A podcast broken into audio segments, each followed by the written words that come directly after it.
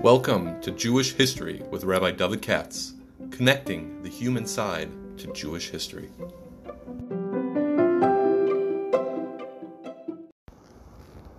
For sponsorship opportunities or to support this podcast, please visit our donate page at www.support.rabbidavidkatz.com. Hello. Wanted to share with you observation on Parshas Noach that I mentioned in my shul on Shal Shudas. The two sedras of Bereshis and Noach, Genesis and Noah, are very mysterious. It's hard to decode exactly what they're trying to say. In Hebrew tradition, we call this Maisa Bereshis, which means that this is mystical. And in other words, what exactly happened during the six days of creation and things like that. But I'm going to leave that aside and just concentrate on one of the very mysterious episodes in Parshas Noach, and that's the Migdal Bavel, building of the Tower of Babel, which again is very obscure and very suggestive. Uh, what it says in the Chumash, of course, is that the people said, Let's build ourselves a city of Migdal with a big tower, Rosh Hashemayim, reach all the way to Shemayim. Benasan Hashem will become famous. Pen the fruits up in Ekol arts. So you want to build a big tower to reach the sky. Or am I right? Am I translating the word Shemayim as sky? It's not clear. Um, if they mean the sky, where the clouds are, they're pretty dumb. On the other hand, if Shemayim means something different, then perhaps we have a, a very deep story. The Chazal, trying to get at the story in the Medrash Rabbah, present two statements that I found very striking in explanation or trying to explain what was going on. One of them says as follows Omru, Achas le'ela v'tarnu harakia. That since there was a flood, and it took place 1,656 years after the beginning of the world, so it must mean that's part of the natural order. Every 1656 years, harakia mismotate, the sky sort of gets weakened, and that's not good. So they interpreted the flood as reflecting the fact that when you and I look up at the sky, it's really like one big sort of curtain or rakia. And since rain comes out of the sky, that must mean there are little holes or something where the water penetrates through to get to you and I down on earth. But every once in a while, like you have a bad roof, the rakia is mismotate, that the sky develops some kind of weakening, shaking, as we would say today, got a big leak, and that explains the flood. Somewhere the a, big hole tore in in the sky, and the result was a catastrophic flood. And so what we have to do is deal with this sort of like a roofer. Uh, Let's make some um, big pillars to hold up the sky. Achas mitzafim v'achas midorm v'achas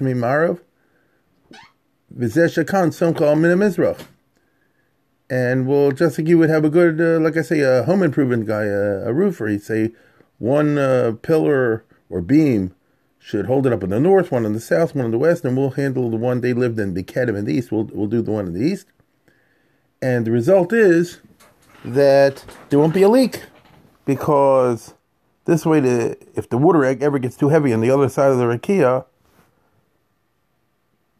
and it threatens to rupture or if the roof, so to speak, the rakia is not able to hold the water, the beams that we put up will enable it to do so, and that way we'll be spared another flood. And this is, as is always the case with the Medrash, based on a close reading of the text of the Chumash. It's not just a bunch of stories, it's actually very interesting the way the Medrash works. I'm a Medrash person. And it talks about Bahia Mabul, that this all took place after the flood. And just imagine if you were living at that time in the generations after the flood, you didn't know what we know today. And so you'd say, oh my goodness, every time it rains, here we go again. And they probably uh, gave people nightmares and freaked them out. And the Tower Bubble, therefore, according to this interpretation, represents would be in those days an intelligent attempt to grapple with the science of all this and try to build a tower to hold it all up. Of course, the science is all wrong. The story that I just told you is a very primitive one and would reflect the fact that, hey, we're talking about 4,000 years ago, and this is the best they could come up with. The problem with that interpretation is that if that's so, why does it say that God was scared? And he said, uh oh, Vayimra Hashem, Hey Ma'am they're all united. They started something. And if I don't stop them, then nothing will prevent them from carrying out their designs. What does that mean? Is going to build a tall building and hold up the sky? That's uh, very primitive. And therefore, it doesn't seem to be the plain meaning that I just read you from the Medrash. This is uh, seems to me the problem with this interpretation. Very interesting. And uh, that caused us to look or caused me at least to look, at the other statement I found here in the Medrash, which says as follows Dora Plug Amru, the generation of the Tower Bubble, said, Lo kol heimenu shiavris yonim. It's not fair for God to choose for himself the upstairs, the heavens, felitin lonos tachtonim, and assign to us downstairs the earth. We don't like that. We want the heavens too. Elabov and Asal Migdol, let's work our way up there. Let's build a big tower. And at the very top of the tower, we'll put an idol of some sort, an image. Which will have a sword in it. Nearest kilos it'll seem as if it's fighting against God. And that was their intention, which is a different interpretation. But the key idea is that they did not feel comfortable. They didn't like the fact that who yavar los elyonim, that God has the heavens and we have the earth and uh, maybe that's why he caused the flood because he controls the heavens. And so they wanted to break through to the heavens somehow or other, or at least have a symbol that they wanted to do so. This already is very suggestive, at least to me, because Shemayim actually doesn't mean heavens. That's a common word we use. It's like an English word, probably from the King James Bible. The heavens, of course, Bereshis Elohim is a Shemayim. In the beginning, God created the Shemayim. Doesn't mean the sky above us with the clouds, but it means the metaphysical universe. This is uh, the traditional Jewish understanding. The Ruchnius and then the Gashmius, the Shemayim and the arts. The Shemayim therefore means the metaphysical, and the arts means the physical, everything that's involved in, in physics and astronomy. And here we have a story in which we're told that the people at that time wanted to build something, which we call a migdal, at least in the text this is a migdal, that can penetrate through the different zone that distinguishes between the physical and metaphysical. That's already weird. That's amazing. Um, what they were saying is, we do not like the division of the earth in which we live in a physical area, and although there's obviously a spiritual, metaphysical, all which were created by God, the fact that we are kept away from that is something we do not like. So basically, it's all a big metaphor for the fact they're saying we don't like the limitations of the human intellect. We want to be able to apprehend the metaphysical. We want to go beyond, beyond. And the human being is indeed to- created, B'Tselem Elohim, we're told. Those with extraordinary powers. So much so that God said at the in the Garden of Eden, if they eat from this tree or that tree, who knows where it'll lead? They'll, they'll, they'll, they'll have godlike powers, however you interpret that. In other words, it'll go beyond what I intend them to have. It's a little bit like the teaching that says that uh, the ore, the first uh, ore that's created, the light that's created on the first day of creation, was uh, ganuz, was put away because the human race is not yet ready for it. Meaning, the human race, man, as a creature, has unbelievable potential and can even penetrate between the physical and the metaphysical if he's not stopped. And that's not good because the human race isn't ready for this. And so we have, it seems, in the story of the Tower of Babel, something of a repetition of a story of the Garden of Eden, in which the humans organize themselves through united effort. United effort.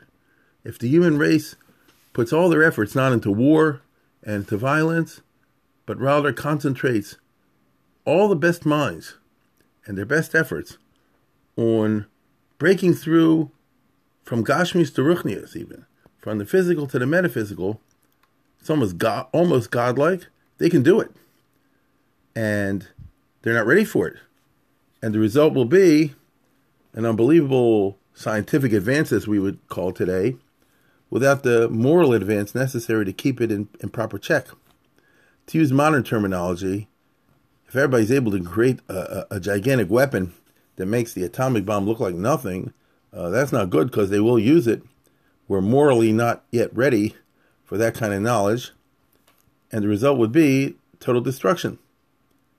And so all Hashem has to do in the story is say, all I have to do is introduce discord, bring in the emotions. Let's let's give them different languages, and then they'll start to fight with each other, even though the languages shouldn't be a basis for fighting. But what will result is that the human race will expend most of its energy in mutual destruction and mutual uh, violence, and then they won't devote the time necessary to do the scientific advanced stuff. And that way, I can be sure that the human race will not get too far ahead of itself before it's ready to do so. If this is correct, what I just suggested, and it's only a suggestion, then the story of Tower Bubble is indeed a coded story about attempts on the part of the human race long ago not to do something primitive to hold up the sky, like in some kind of Wizard of Oz situation, but to do something that's most unusual, to use the mind in such a way to penetrate beyond and beyond things that you and I ordinarily think are impossible. How can a human being get to sh- to the heavens, to the to the metaphysical, to to the spiritual world? World, we're bound here in our bodies. The teaching over here is that you're not. If there was a united effort, the human race wants to go to its full potential. The human mind and soul that's given to us has uh, limitless or seemingly limitless uh, powers, which are kind of dangerous. And long ago, steps were taken to make sure that there's enough discord among the human race to keep them busy instead of trying to unite in a grand attempt to storm the barriers that separate us from the ascertaining, apprehending rather, the uh, the spiritual world. Um, this is a it seems to me a very powerful story. And it goes to show you that when you read these uh, tales in uh, and Noach and other places, on the surface level, it seems kind of uh, almost primitive. But when you get a little bit deeper into it, you see um, a, a truly remarkable tale. At least that's what it seems to me. Thank you.